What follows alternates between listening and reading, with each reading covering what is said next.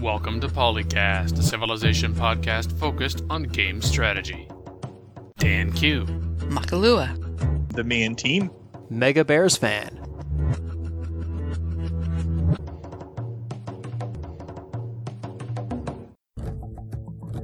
a composite show, archive segments from previous episodes that got cut due to time.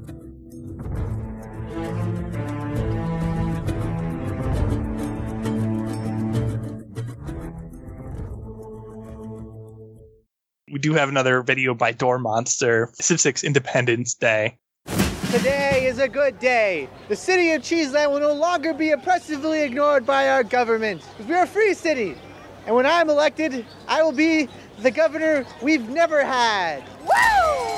I feel like you're sending some weirdly mixed messages. As usual, pretty amusing. Got uh, regarding the loyalty mechanic. My first order of business is to decide which country will take over us next. Wait, what? So enjoy. Seriously, hold on. Why would we join another existing country? We just left one. This is what we wanted independence. Well, yeah, but we can't just make up our own country. We're just one city. What would we even call ourselves? Venice? That could work.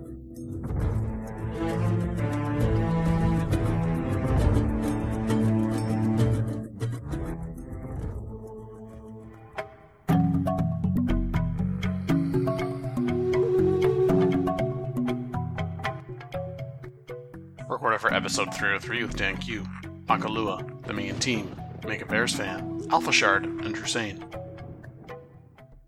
All rise and no fall has civilization reinforces a dangerous myth. So they're like, it wants to solve a problem. The problem, the perpetual growth, and it plagues many 4X games. Ugh. We- We've already got a bum article, man. In the first paragraph, you know how this is going to go. But okay, Dan, Yeah. we'll cover this.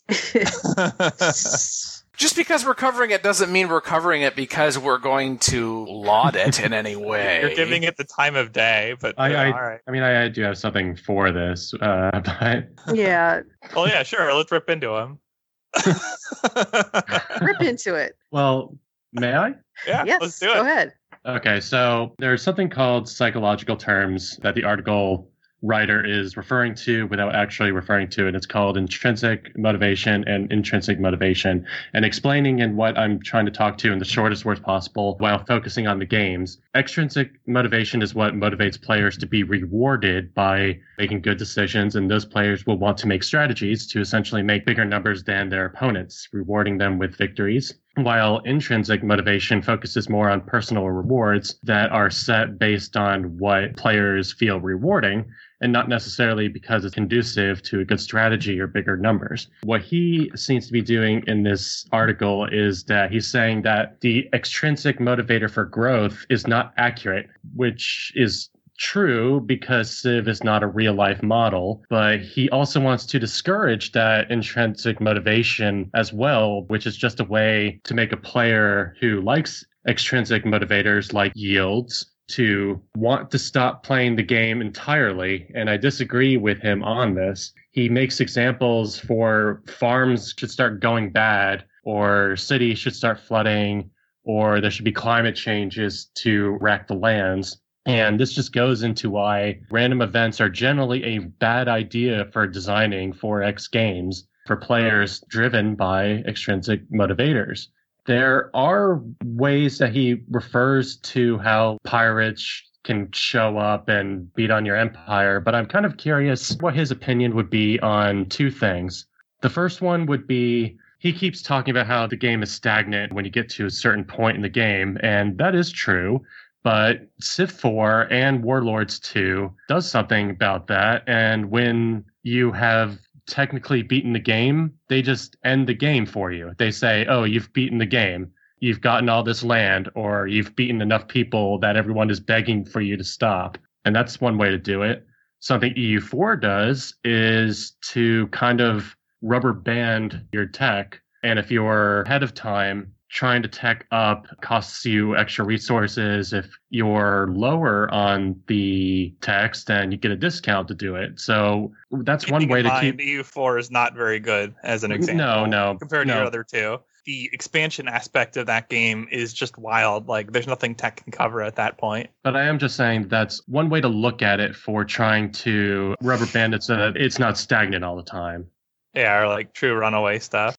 I knew that selecting this topic would lead to at least one call of why are we giving this the light of day, as Phil referred to it, and maybe there's some other people on the panel that feel the same way.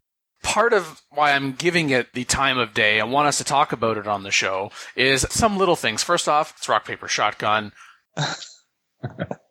it's a well known name, but the thing is, there are things that he comments about, and Drew, you kind of touched on it a little bit there, and I'm going to quote this one part from the article that sooner or later in every Civ game, you'll reach a point where the challenge is gone, but there's still a long grind before you reach the point where you win the game. And yes, that is true. Yeah. I feel like he takes the this is the way it is currently in the game, and it shouldn't be in the game. I agree to that point. But then to go so far as to say that it shouldn't be about the continual rise and getting more and more is better and better, that there should be this decay and it should mimic real life more. Well, first off, if we want real life, then we'll go play real life. This is a game. This is not an historical simulator on top of it like some other titles that have been mentioned. This is more of an abstraction. It's to be fun. But in order to deal with the issue, it's not going to be fun if your land starts to flood, your cities start to decay, your cities turn into barbarian camps because you had two dark ages in a row. Yeah. Uh, The problem is there's no Well, control And over that- this proposed mechanics. So like you directly screw over extrinsic motivators and you also directly screw over all the other mechanics just to make arbitrary crap happen that makes the player struggle. I- it I just wanna say- removes skill as an element in the game. I want to say that I'm probably going to be a little bit more sympathetic to this article than the rest of the panel is. And I think a big part of that is that one of the things that's kind of unfortunate whenever somebody brings up the ideas of like civil wars or climate change or droughts or flooding or whatever, weather events, climate events, things like that, people kind of conflate that with random events. Probably in large part because that was how Civ 4 Beyond the Sword did it. And that That's how system most was strategy games do. So you're was saying- not very good. But I think that there is room to talk about the ideas of having system driven Yeah, I was about to events. say that's Yeah. because there, that's what you're there are for. other games that do that very well. And one of the best examples that I can think of would be something like a city builder, right? Where you have a lot of different systems that kind of tug at each other. Where in a city builder, you do want to grow. It has that same kind of glorifying of perpetual growth kind of issue that this has, where, you know, most city builders, you can't win or whatever by just building a little farming community and being like, all right, that city's good. You know, they expect you to build these giant New York style metropolises. But those games will have different pressures that tug at you in different ways. So, for example, if you stop growing and you stop attracting new people um, moving into your cities, your population is going to age and die. And then you're going to have fewer people in the workforce and your economy is going to suffer. So, can't just get to a point where you just sit on your laurels and the city just works for the rest of the game because there's these little systems that add kind of destabilizing mechanics to everything. And that's one of the things that I think that Civilization hasn't quite tried to do yet. And a big part of that is because those sorts of things are more on the simulationist side of gaming. That's probably more appropriate for games like Europa Universalis and, you know, maybe even Total War, stuff like that. But I don't want to just automatically dismiss such mechanics as not being able to fit within Civ. Things like cities turning into barbarians or civil wars, those things are not fun because Civ does have this perpetual growth model where anything that sets you back kind of almost by definition puts all the other opponents that far ahead of you. You never ever want to lose anything in Civ. And a big part of that is because the game is all about constantly growing. If you had systems in place where you had to do a more careful job of managing the resources because they might expire or get exhausted or something like that, where there might actually be advantages to maybe even losing territory because you get a more compact empire that's easier to manage and then that allows you to then and i think this is kind of what they wanted to do with the dark ages but it doesn't quite work Well, I- this way I think what it actually is, and we saw it in Civ 5 and we saw it in Civ 6, is the happiness in Civ 5 and the amenities in Civ 6. You started referring to climate change, and this is just a system, you know, I know you're not referring to specific, but like you could have a slider in your city or something doing that if you keep growing too industrious too fast. But we already have that. That's called a happiness system, and that was the amenity system, really.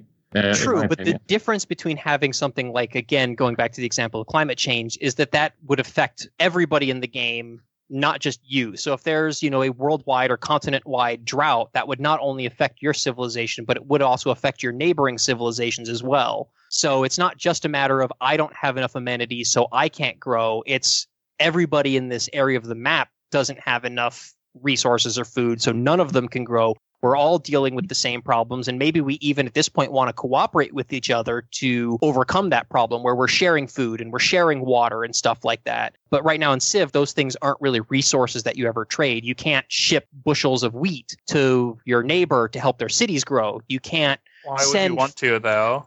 You would have to have a different model of game. Like this cannot work Right. in a 4X because you don't want your opponent to get better. Like we are talking a major different type of game at this stage. And that's the problem with yes. that so often happens with these kinds of mechanics.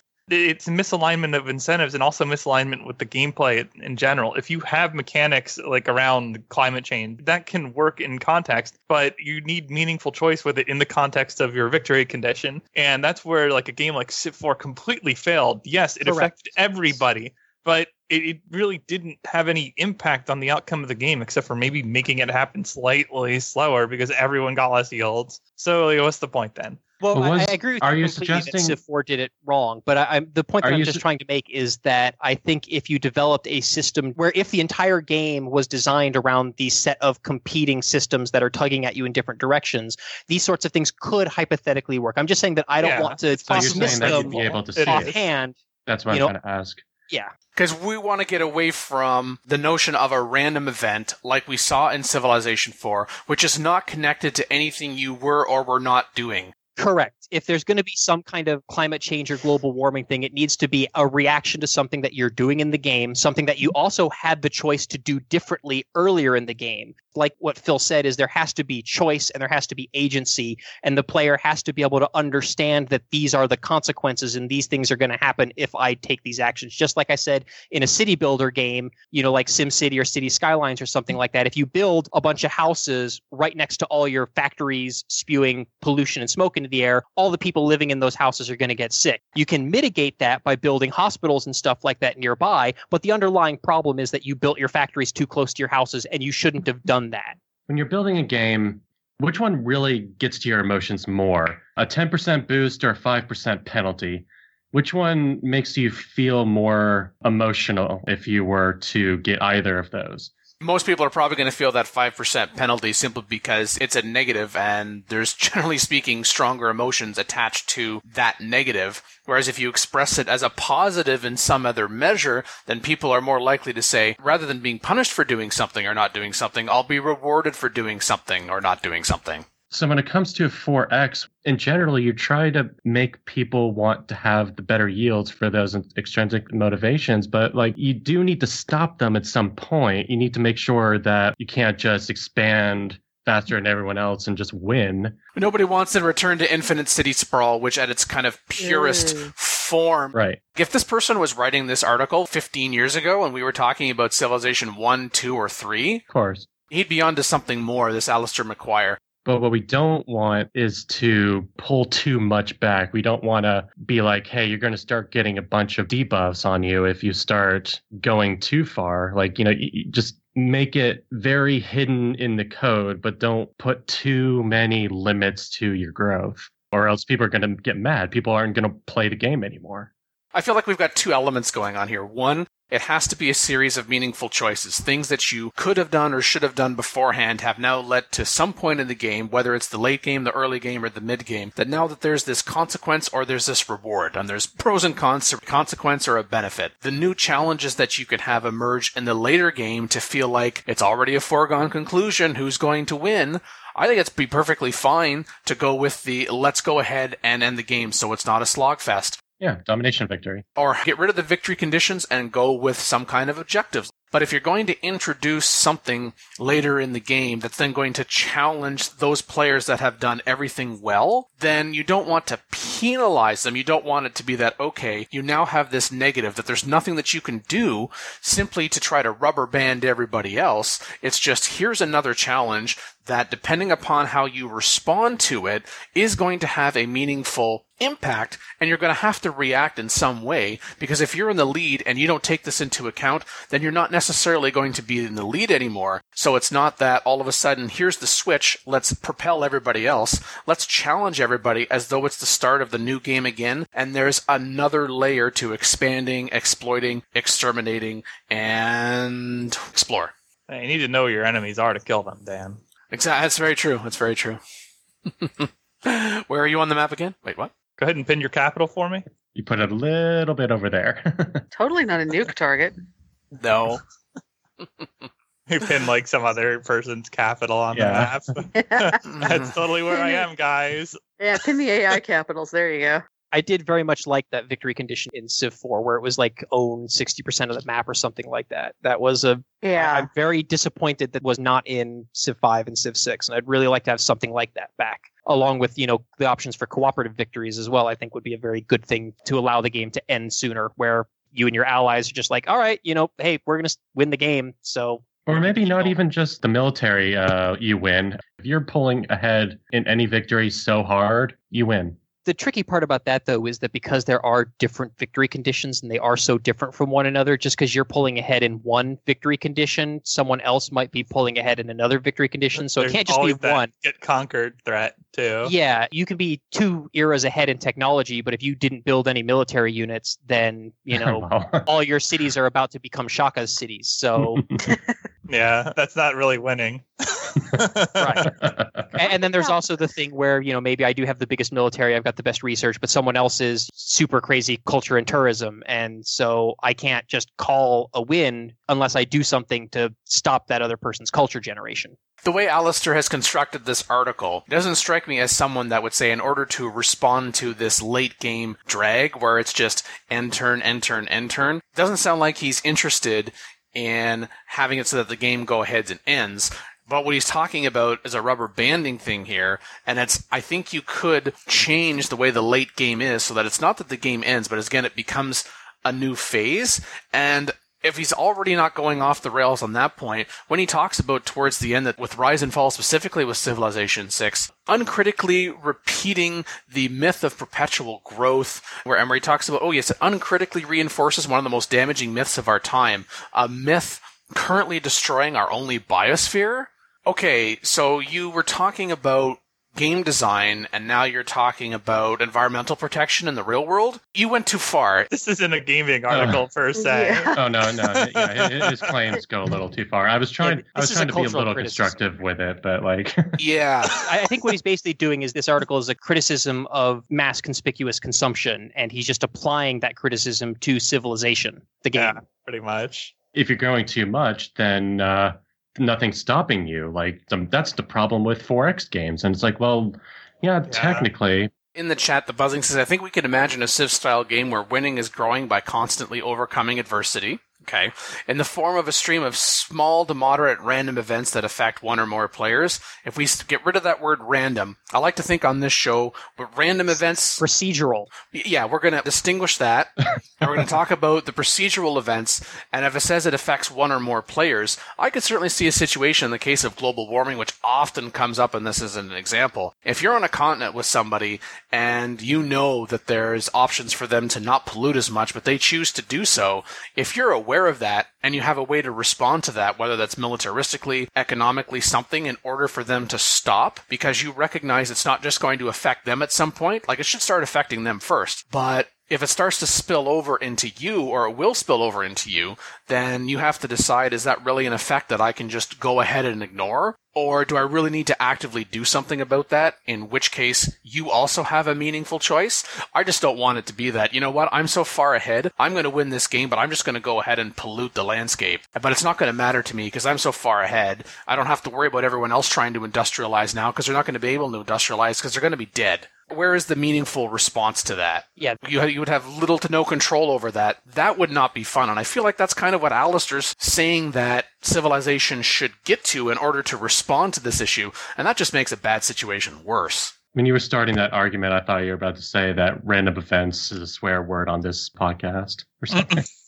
Well, According to Phil, it is. No, like I, I actually am not that opposed to random events. I'm opposed to random events with no agency and no meaningful choice to them, and that's what Civ 4 events were mostly. There were some that were that wasn't the case, Right. Like, that was example, the problem with them. Like for example I, th- I think some of the total war games have had mechanics where if you're trading with certain civilizations random events would pop up that would affect your diplomatic relations with those other civilizations. Like like one of your diplomats would perform like some kind of faux pas or something like that at a uh, diplomatic event and now you have to choose whether you're going to punish him or not and that would influence how the other civ perceives you in sometimes either obvious or not entirely obvious ways so that's one thing. If it's just a completely random thing that comes out of the blue, I think that's bad. But if it's something where you're doing something that is causing these events to happen, and the thing that you're doing is clear to you, like you know why it's happening, and there is something meaningful that you can do about it. And it doesn't even have to just be a little dialogue prompt coming up saying you've got one of two or three choices. Like it could just a mechanical thing where you have to change your behavior in the game in order to resolve this event. But I think those are the two most important things is you need to understand why it's happening and you need to have something meaningful that you can do about it. If you're out expanding all the other uh, civs, then maybe you should just bump up the difficulty. Maybe that's something you can do. Super deity. I can just see it now in a multiplayer game. Hey, you're running away with the game. We've now increased the yields or whatever that you have to achieve by 300%. Screw you. oh man, make that dynamic too. Like, uh, it's like, oh, you're almost to the finish line. Drew it Oh, over here. Come catch up. oh Come catch man, up. and just have the yields just uh, go down by a dynamic percent. Oh man, that would just be awful. That's something that can be implemented and be the most awful thing ever think of. Or even better, hey, you kept increasing your yields of science and production. That's fantastic, but hey, the world can't support that. So the person with the lowest amount wins because they were conserving energy. What? Jester wins. And I think this also gets a little into realism versus gameplay. Yeah, in reality, you have disasters and floods and things, but we're here to have fun, not to have a realistic simulation. If I wanted that, I could go play SimCity or City Skylines. Are you sure you don't want all your yields to go down for no reason? Yes, I'm very sure I do not want my yields to do that. Thank you. It would make all your other problems in the game, Mackie, seem minuscule in comparison. Uh, nah. I would have a bigger problem rage quitting. I like what uh, Civ 4 had done with the corporations for endgame content and what Civ 5 had done introducing archaeology and excavating artifact locations. So, I mean, that made the endgame to me more interesting, more agency.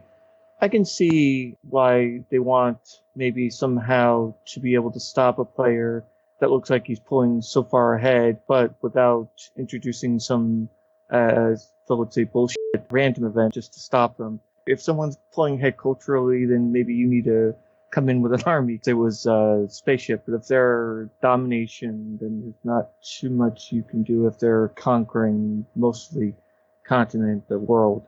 That's always the problem, isn't the game's design right now is just too favoring military for anything else to be viable. Yeah, I mean, it's like you're almost changing what the game is. I mean, here you're trying to be the best of the best to get one of these goals, you're either the best of culture, best of science, or best at military. That will always be persistent reality, though, in a 4X. Unless you make military trivial, then it's always, if you get conquered, you can't win your other victory condition. Right.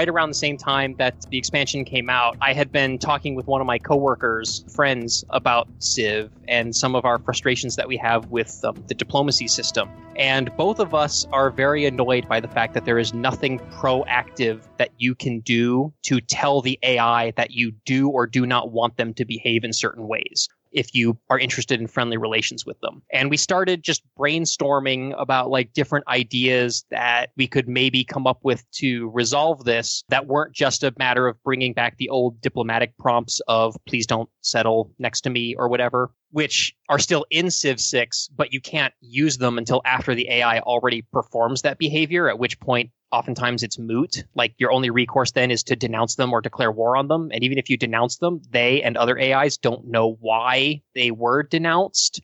So it also doesn't change their behavior at all, other than making them mad at you and not like you for the rest of the game.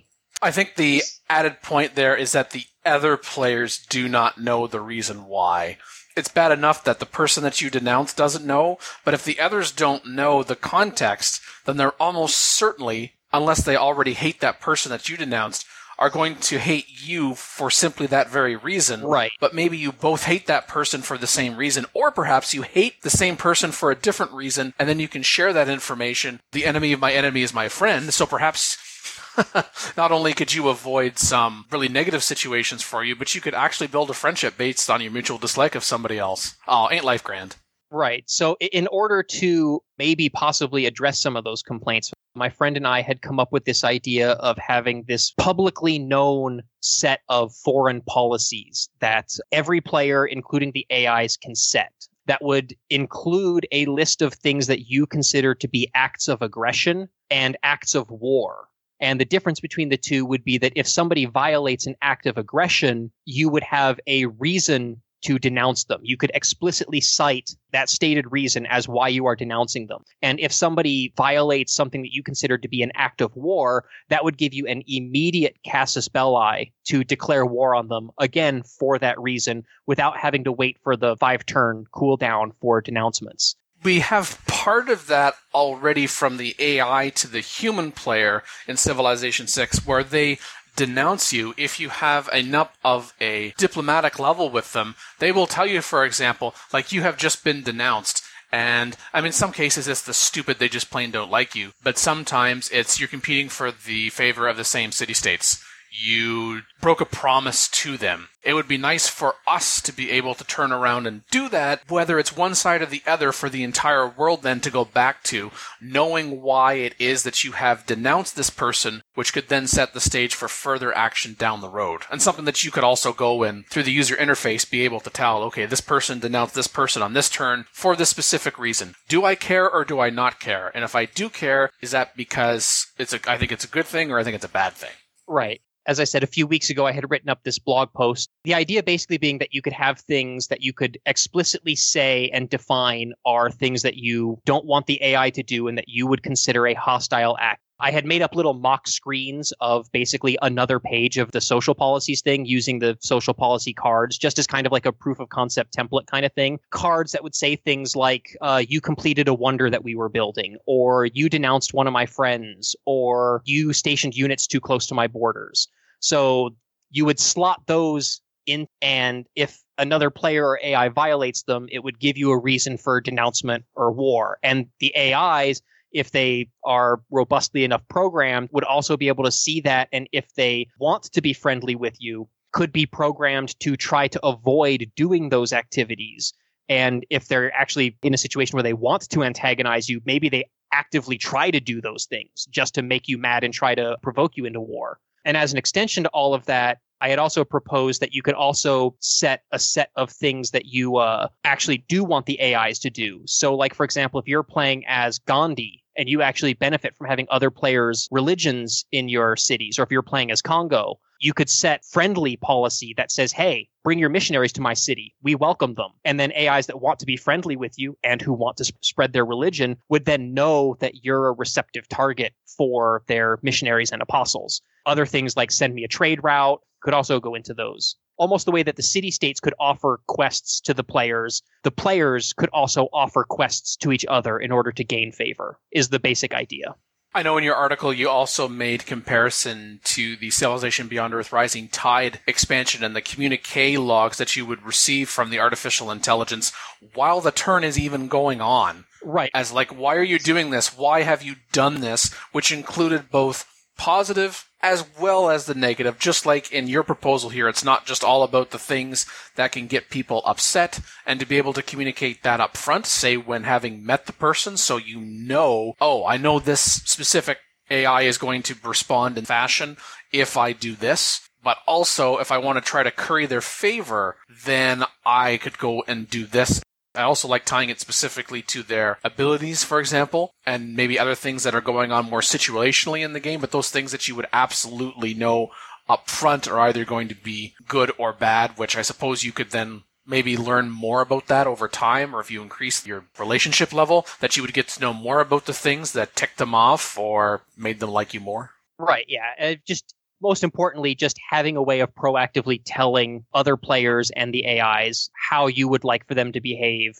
They don't have to follow it, obviously, because you know that would make the game boring if everybody just cooperated. But it's just really frustrating when you have an AI, you have friendly relationships or maybe even an alliance and you're sending trade routes with each other and you're trading luxuries and stuff like that and you're declared friends and then suddenly they forward settle right in the middle of your cities. And it's like, okay, what do I do now? I can denounce them, but even if I denounce them, they were my friend and ally. Everybody else is going to hate me because I denounced a friend, even though they did something that was clearly a hostile or unwelcome act. So just having ways of telling the AIs to not do those things would be nice. And I, I, like the idea of there being a finite number of how many of them you can set. So you can't just be like, oh, don't do anything that hurts my progress through the game. You'd actually have to prioritize which are the things that are the most important to you. I feel like this could even go into even greater minutia. Part of it was as you were talking about the hey, you forward settled on me, which I think for the most part, somebody would say, well, that wouldn't depend on what civilization you were. You forward settled on them. Even if you are, say, a declared friend, they could still say, hey, man, that wasn't cool. And perhaps if you are a declared friend, that would be even worse as if you were neutral. But I could see some really extreme situation like, oh, hey, this uh, civilization is currently attacking me. I know this is super, super situational. Go and place a city between that civ and another civ that's attacking them, and then they give you a really small diplomatic boost, which is, hey, thank you for providing a buffer zone between myself and this other person. Similarly to perhaps things that you would always associate as an act of a goodwill, which would be, like in your mock-up image, like sending trade routes to our cities that perhaps, no, you don't like that for I don't know whatever the reason could be. But I like that there's the balance between again the proactive and the good and the bad. Based on your mock-up image here, you've got the acts of war. You allow the immediate declaration of war with minimum warmonger penalty and minimum war weariness. Acts of aggression, allowing denouncement that is weighted more heavily by the other civilizations. Would the acts of goodwill allow a declaration of friendship that is weighted more heavily by other civilizations? It's not just about being friends, but why you are friends with that person? Sure. Yeah, I could see stuff like that working. I mean, I don't think that fulfilling those should be a requirement for having a declaration of friendship, obviously. Just like I don't think that violating an act of aggression should be a requirement for denouncing. You should still always have the option to just denounce someone because you just don't like them. But it should just be more transparent why the denouncement is happening in both directions, both denouncing of the AI to the player and from the player to the AI. I think it should work in both directions. And I even had proposed the idea of if civilizations that meet your acts of goodwill, you could even have like maybe a reward that you could set for them. Like it could maybe even be part of the act when you said it, or maybe it could be something that you define later. So, like, for example, if you are saying, hey, send us a trade route, and then they send you a trade route, maybe that triggers like some bonus where all the trade routes between your civilizations get like a buff or something. So not only is it, hey, it's going to be a diplomatic bonus, but there's also an actual gameplay mechanical incentive for doing this. Yeah, it would require that trigger, just like you talk about certain things. You know, examples of active that would need to be unlocked, like after researching a particular civic or after researching a particular technology. This would be something that would only happen as a result of the completion of another action. So in that way, it would be a static thing, but you would first have to reach that particular condition in order for it to apply. Right. Obviously, you shouldn't be saying, hey, don't nuke us on turn zero, because that's just not even possible. oh, I thought maybe you say you shouldn't say that on turn zero because, hey, maybe you like the glow. But would you envision the possibility that as the game progress, not simply incidentally, but as a result of your individual relationships with a particular civilization, or maybe maybe even civilizations as a whole, that at one point what was once considered, say, an act of aggression is perhaps now an act of war or the other way around or it goes to something that's neutral or something that was might have made them happy earlier on in the game is now going to tick them off Right. Well, the mock-ups that I had made basically using the social policy screen as a template. So using that same model, these would be little cards that you could slot in and out. So yeah, if say early in the game you really don't want someone declaring war or conquering that city state next to you because you're their suzerain, you know, so you might set that as an act of war. If someone declares war on that city state, then you declare war immediately on them, almost like a protectorate war, but without the having to actually research that. But then later in the game, say that city state did get conquered, or maybe you just lost your suzerain of it. You prioritized other city states, or someone else, you know, put the diplomat governor in it, and you can't possibly catch up. Now you don't need that to be an act of war anymore. You slot that out, you slot something else in, or you demote it to an act of aggression if you still want to try to become their suzerain and this mock-up, yes, that you're talking about on your blog, where we see your policies being broken down into domestic and foreign, would it then be possible for a civilization to react favorably to you depending upon your particular domestic policies? Yeah, I mean, they already do that for government. I think that's a little bit harder, though, just because there are so many social policies to do. It just seems like the bonuses for that would be weird. And in a lot of situations, they'd probably just offset each other anyway. But I mean, it's doable something that could be incorporated into Civilization 6 as well, in part because how you've already tied it into existing mechanics, let alone saying, oh, this is something for Civilization 7. Well, it could be, but we wouldn't have to wait that long right. necessarily to see something like this. It would just be not just an extension of what we already have, but in some cases, dotting the I's and crossing the T's a lot of the things that I had uh, proposed are actually things that the AI already recognizes. These are things that the AI will already denounce you for, or which will already trigger a positive or negative diplomatic modifier. So it's just a matter of making it so that the user can define or prioritize which of those are most important to you, and then setting the AI so that not only they recognize it, but they might change their behavior based on whether or not they want to be friendly towards you or whether or not they're already friendly towards you. Plus 10, you listen to PolyCast. Minus 10, you listen to PolyCast instead of playing with me. Uh, Aww. That's right. Get wrecked. it doesn't have to be mutually exclusive. Come on now. yeah. Some of the others aren't. I welcome any listeners if you've got any ideas or if you think this is a terrible idea. Like I said, this was a very brainstormy kind of thing. So there might even be deal breakers for this. And I imagine that programming the AI to handle this, even though there are a lot of triggers that are already in the game, would still probably be pretty difficult. So I don't know how feasible it would be for Civ 6, but I definitely think that moving forward with the franchise, we need more robust ways of talking to and interacting with the AIs. And uh, I think this is one way that that could maybe be accomplished. When Civilization 7 has multiplayer only, what are you going to do about it? Well, I mean, a lot of the same things could still apply. You could still give other players quests with actual rewards so that instead of every game just being a build a bunch of units and conquer everyone else by the medieval era, there actually are reasons to cooperate with one another that are mechanically reinforced. So it could still work. It wouldn't be as important because you can still always just open up the chat and tell them, hey, don't settle next to me or I will declare war on you. But you can't do that with the AI maybe if they just port Siri or, or uh, Alexa or something over into with speech recognition, you can just chat with the AI. Maybe that'll be in Civ 7. I don't know. Who knows? But Siri, could you not settle so close to me? Thanks. You're Sorry, right. get wrecked. yes, exactly. Acknowledging as, will you please settle closer towards me? No, not settle. Settling closer to you. No, no, no. Not set. Ah. now bend over. well, that's in your special version, Phil. that takes on connotations that are a little unfortunate there, Mackie.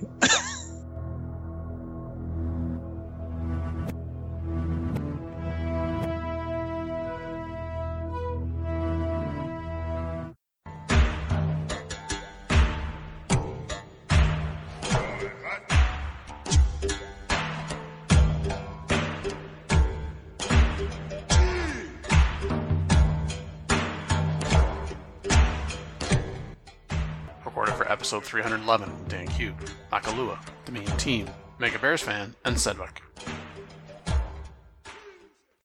User a Clue Without posted a topic criminally underrated. What do you think in Civ is underrated? He's specifically asking for things that are more powerful than people realize or more fun things that people should experiment with more. So I'm guessing that he's talking about things that are in the game but are like not as important in the game as they maybe were in real life or maybe things that are in the game that are not being given enough credit with in terms of game mechanics. I, I think he's saying yeah. that these things are stronger than people think. In the game, yeah. yeah. And the top few items that the original poster lists are aqueducts, farms, and entertainment complexes, and then there's harbors and industrial zones. But I thought people already agreed that those were pretty good. As far as farms being underrated, I don't know if it's criminally underrated. I don't know if it's so much underrated as it is people just aren't talking about it.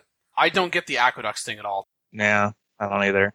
They're definitely not more powerful. I don't think they're more fun either. Not in Civ 6. No. Placing a uh, city that needs one is it's bad enough that you really want to consider if it's worth placing that city because the setup time just becomes so much more before it's a good city. Well, the thing for me is that aqueducts are very expensive early in the game. But when you get into the mid game, when you're still settling your medieval or Renaissance cities, which, you know, in single player you might still be doing because the game actually lasts that long, aqueducts are, I think, actually a lot more viable because on the standard game speed, you're talking about them taking maybe like five turns, if that, to build, whereas another district is, you know, taking 20 turns or something like that because you've already built them in all your cities. So Okay, yeah. settling away from fresh water in order to access more resources or like better terrain or a place specifically like to put a wonder or something like that that requires river adjacency instead of putting the city on that tile. I actually do do that from time to time and the aqueducts are usually cheap enough at that point that I can throw one out and it's not that big a deal, especially if you've got trade routes providing production to the city. And if you've got the trade routes providing production to the city, then you're probably also getting food, which means the city grows quickly enough that you hit that housing cap fairly quickly. I mean, you're talking about growing population every couple turns Yeah, but okay. they've got trade routes going. So early in the game, aqueducts are crap. You should not be founding cities away from water. But if you're still founding cities in the medieval or Renaissance era or later, then yeah, definitely consider putting them or one tile away from a river or a mountain and using an aqueduct because you might actually be able to get better land and have a better city long term by doing that. And the aqueducts at that point are pretty cheap to build in most cases. Forum user Kriad or Kryad mentioned my choice, levying city states. If you can scrounge up a coin, this can be a great early to mid game tool because then you have this exploratory army that you can send out in different directions to meet new civs and conquer barbs or find natural wonders. Or you can keep them within four tiles of each other and carve a ribbon of exposed terrain out on your map. And, and the arrow points from levying city states has allowed me to avoid a dark age at least twice. Uh, Hmm. I think they might be underrated, but I don't think they're criminally underrated. Well, First off, you need to find a city state that has a decent amount of them, number one, and also where the city state is currently located, because you're only going to have them for X number of turns, and then they're going to fall back into the control of the city state. And of course, anything that you do with those particular units, like say, oh, I get a promotion on that. Oh, well, now the city state can benefit from that promotion. I think more often than not, you're spending that gold that you would spend to levy the city states to construct units and then upgrade them, or maybe even in some cases, just use that gold to buy a workshop to construct those units or just build those units outright yourself. So then you've got control over them from the beginning of their life to the end of their life. playing as Samaria, then levying city states should be a key component of your strategy because they're heavily discounted. yeah, but I'm just thinking the ability to send four or five armed scouts right off in a direction you haven't gone yet just could be pretty valuable. Could be. It's just like you're exploring in general. It's like, well, do I go ahead and I construct a scout right now or not? Or I could construct something else. I just think it's a bit more uh, situational. And if you have a situation where you have city states as a buffer between you and an enemy, and the enemy walks their units past the city state, and then you are able to suzerain them and then levy all their units, I mean, you'll just wipe out the opponent's army usually by doing something like that because you're hitting them at both flanks. It's very situational, but that's a very powerful. you know, it's rarely going to be available to anything but fighting in the AI, but it's true. You could screw it over the AI like that pretty hard. Well, you could probably also catch if you're not playing competitive multiplayer, if you're playing one of the few players who plays quote regular multiplayer, you could probably catch quite a few human players off guard because not very many players think about levying units because it is in a lot of situations seems prohibitively expensive. If So- that works on that opponent, that's not a per- an opponent that's a legitimate threat to beat you. I'm sorry, that player is a potato that still needs to learn the game, so you don't have to worry about him. Right. Well, that's it, it why I sounds harsh, but like even if you don't levy them, even if you just suzerain the city state after their army walks by, yeah. that's still going to completely cripple their mobility and screw them over. Like anybody with any sense whatsoever would either grab a commanding lead on the suzerain status of that city state, or more likely just take the thing if they want to attack you. Doing like long range operations through a city like that that can flip on you is just such an obvious invitation to get yourself screwed over. Like you should not be doing this. Right, which is why I qualified that by saying for players who are not playing competitive multiplayer, because I would expect most competitive players to know better than that. But if you're just playing a casual pickup game with your friends, well, you can probably maybe catch someone off guard by doing that to them for the first time. yes. Yeah, especially if wanna- you had been if you saving up your on- a newbie, then go Yeah, ahead and well- stomp their armies from behind with candy. That's fine. Again, I, I would say do it to a friend, so you're not, you know, going to destroy a potential friendship. You know, someone who's going to laugh it off and think it's funny. But yeah, especially if you're saving up a bunch of envoys, like if you're not sending them immediately to city states, you can end up into a situation where, yeah, maybe the other player does have the suzerain status of that city state, and then you just pump like five envoys or something into them at a time and Throw flip them. In there. Yeah. Yeah, or throw the diplomat governor in there. It's something that you can do, and it's something that a lot of players, especially at the casual level, will not anticipate. Yeah. Fair enough. Kyrat also, and uh, seeing as how uh, Cedric mentioned that post, also talked about underrated are spies. I don't think they're criminally underrated. Part of it is now that you can.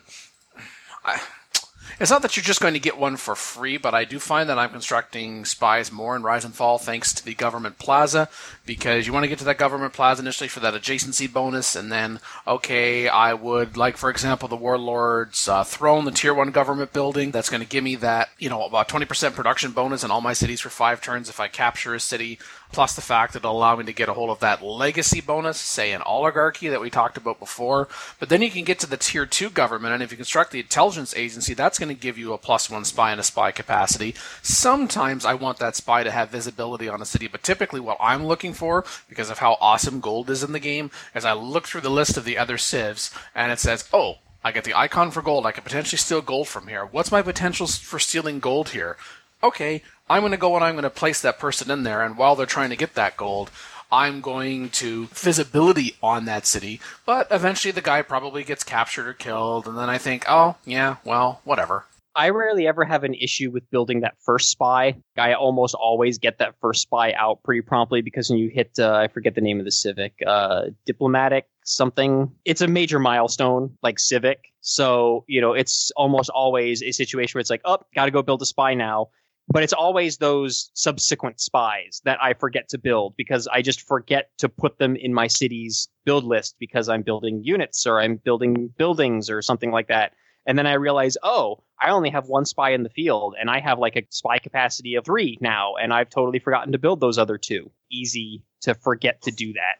I do not recall frigates ever being. I don't think frigates are criminally underrated in this game. I think the only way they would be underrated is by people who do not typically play water based maps. Well, and just Navy in general is kind of not very good. But frigates themselves, if you build them and the other player doesn't have them, and they've got any cities within two tiles of the coast, I mean, a frigate can crush walls in just a few turns. And if there's enough of those within two hexes, then I can promote it up, and now I can get three hexes in. Thank you.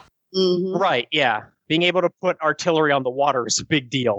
And of course, I can have a land, for example, melee unit be escorted by that frigate, and then as soon as that city has been bombarded to nothing, if it's not on the coast, for example, if I can't reach it with, say, a caravel, then that's fine. I'll just have a land based naval unit. It will land, and it'll be able to take it, if not that turn, then next turn, depending upon what the unit is. Done. yeah. Fantastic. This person also mentions logistics as being underrated in the game.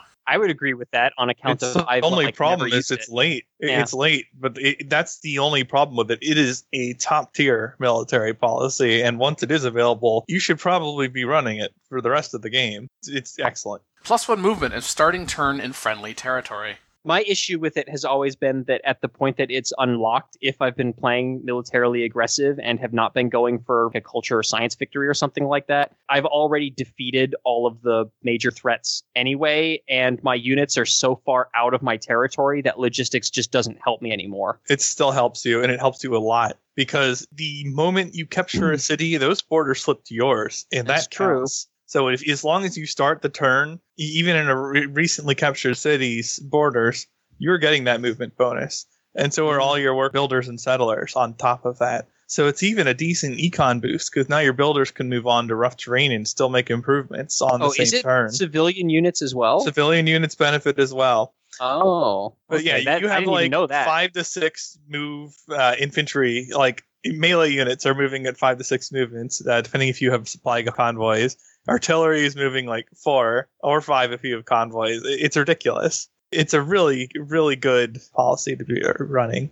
I can't think of too many more military policies that would be more valuable in the late game. I'm almost always running conscription though, so you more than one slot though, and this one should be in one of those slots in yeah. most games. Oh yeah, definitely conscription or the one that comes after that, where it's instead of plus one gold reduction on each of your units, it's plus two. Then this one on top of it as well. Yeah, yeah, yeah. Grand Army, I think is. Yeah, those, I run those a lot as well. Those and this I have on almost every game that gets late you begin so many turns in positions where you you want to move from the borders you just captured to the borders of the next city. And coupled with Great General, even units that are traditionally very slow, like the melee. Once you have melee promoted to have the move speed with the Great General, with this, it's like running around with knights uh, with a Great General would be earlier. Only now they're infantry. So you're lacking a lot of the problems that a knight might have. You have all those promotion benefits, and you can immediately get into range and often even just attack the next city. And that's true with artillery as well, because once you have observation balloons, eh, you can push the artillery forward and still have enough movement to shoot at the city on that turn because of the extra movement speed benefits you're getting.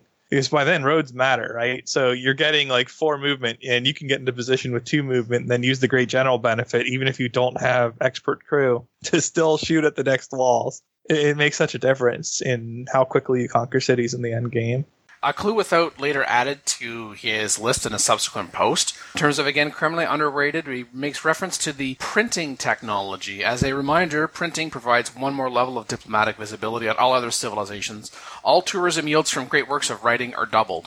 Without the context here, I something tells me he's talking about the second of those two things when you're going for a culture victory. Probably. I mean, yeah, you can also construct the Forbidden City, which is a fantastic wonder. Uh, One of the best. For another wildcard policy slot. But something tells me it's not even about that, that it's about this tourism yield doubling. And he also says, unique tile improvements from city states. So useless, but so fun. Oh, he just wanted to mention that, which is why he added the qualification of more fun. I'm not sure it's more fun than doing something to help you win the game. I'm being a little harsh, but I don't know. We, it's like we don't even get an era score bonus for constructing one of these things. You know, it's, come on. Sometimes you just got a cherry tap. It's fine. The Alcazar I've found can be very helpful in some games because you unlock that earlier than forts. And it does actually provide, I think, a couple culture points on the tile. So you can build those on like your um, border tiles, and they provide like a 25% or 50% defense bonus or something like that. So I found those can be actually pretty useful. Oh, available with uh, the Granada militaristic city state. Yeah, it's just a the ability to build forts with builders. I think you don't even need a military engineer for them. That's true. The other ones are are very meh. The one you mentioned is situational, but forts are so much better early game than late game. Yes, game is tough because you have three range units and air Right, uh, which is why consider. having the Alcazars from you said I think Granada was the city state that gives them. I always forget which city state. That's the one, yeah. yeah. But yeah, like getting those, finding Granada very early in the game and becoming their suzerain and building those can be a big difference. Yeah, it can be a benefit. It's true. Usually not more than a couple forts, but you're right. It, it helps a little bit sometimes. I don't. Hmm. If it's a criminally underrated, though, I don't know about that. But no, it's again, it's a very, very situational thing. I mean, it's a defensive bonus, so it's only going to be helpful if your territory is actually being invaded. Yeah. You know, but like as also as a staging point for invasions, they're helpful. Criminally is just an attention-getting modifier. Yeah. well, I, I, would say it's things that are very underrated. So yeah, criminal is a, a bit much, but mm-hmm. like it, it's suggesting that these things are so underrated that it's pretty ridiculous that they're not widely regarded as strong options. Right, but again, the Alcazar is something where it's like you look at it plus one or plus two culture, or something like that, which is very easy to just dismiss. But it's the fact that it's a fort that hypothetically is available at the beginning of the game instead of at the end of the Renaissance, right? That is the big difference there. And lastly, I think we mentioned it in passing, but didn't really talk about it from a Clue Without's initial post. Again, criminally underrating of the entertainment complex. Mm. I don't think that is criminally underrated. That ends up being a. I'm looking at my amenity situation in a particular city. It's kind of an extended period, and oh, I'm at minus five. Except I don't, I don't know if it's just me, but when the game first came out, oh no, my gosh, I'm at minus five. I'm suddenly going to have a bunch of rebels that are going to start causing some mischief, pillaging my stuff, getting in the way of my other units, and I really haven't seen any of those in a very, very, very long time, which makes them even less useful, the entertainment complexes, that is, because that was the one thing that I was constructing them for to try to mitigate that. But that was after extended wars, already maxed out amenities. Plus, you've also situations in war where you can run policy cards to reduce war weariness, and as the game goes on, there's even, you can actually run, I think, a couple of different cards that gives you minus 25%. So, whew, Yeah. Yeah, I'm building entertainment complexes less often now than I used to. But I will say that when you need an entertainment complex, you need an entertainment complex. It's usually pretty obvious, though. Yeah. Like, I think they're properly rated as situational at best. I actually had a few lists that I put in this thread earlier, and the first thing that came to mind is corps and armies, because a lot of people still don't understand that 40 over 30 is just as good as 80 over 70 in this game. And so the benefits from having corps and armies are enormous. Like, you cannot compete in equal tech with people who have corps if you don't have corps. Unless you can bombard the heck out of them at range. I mean, if you're talking about fighting the AI, then sure, but human player is just going to stomp on you if you try that because your range is just going to do a lot less damage, and then they're just going to run into your units and kill them. yeah. And if you stack enough bonuses, contemporary units can one shot each other. Actually, if you have armies. It's probably also worth mentioning the third item on your itemized list there, Phil, from your post. Oh, ancient walls. Yeah, yeah. It's kind of interesting. I I don't consider it the same in multiplayer because like humans actually know to bring something that lets them take cities.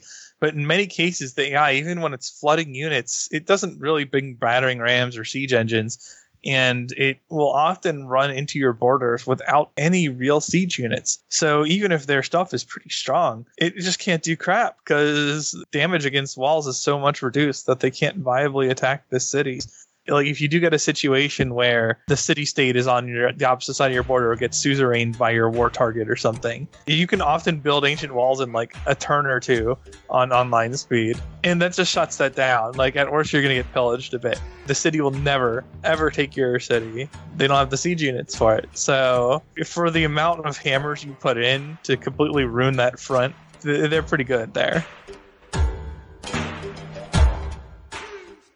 Support the ongoing PolyCast Patreon campaign. Collective achievements.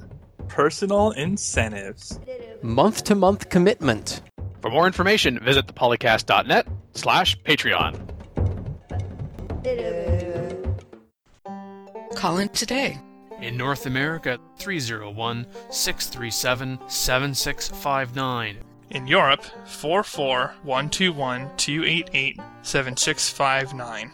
The only thing worse than being talked about is not being talked about. Log on to the series' official website at Polycast.net.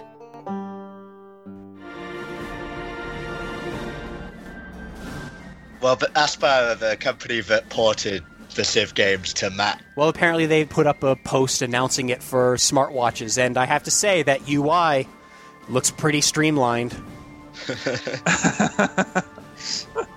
yeah. Is there a build queue? That's what I want to know. Yeah, Yeah. that's a selling point.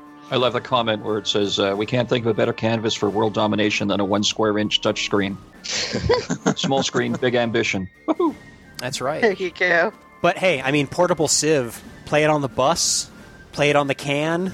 You know. I, I like the hashtag raise your finger. Yeah.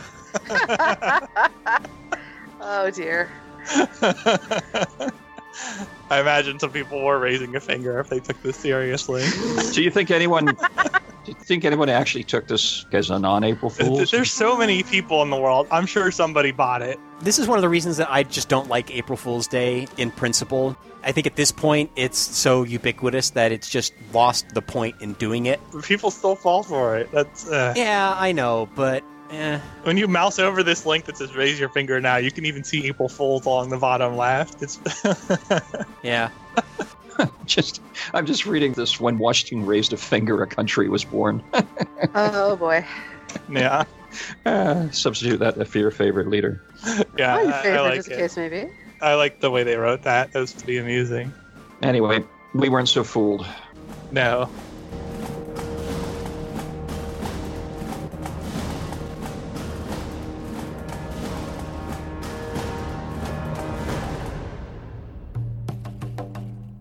Yeah, we actually have a research lab talk topic. Hubba da Phenomena. Record date assorted. 2018. Civilization 4, 5, and Beyond Earth sound clips. Copyright Take Two Interactive. Door Monster clip. Copyright Door Monster.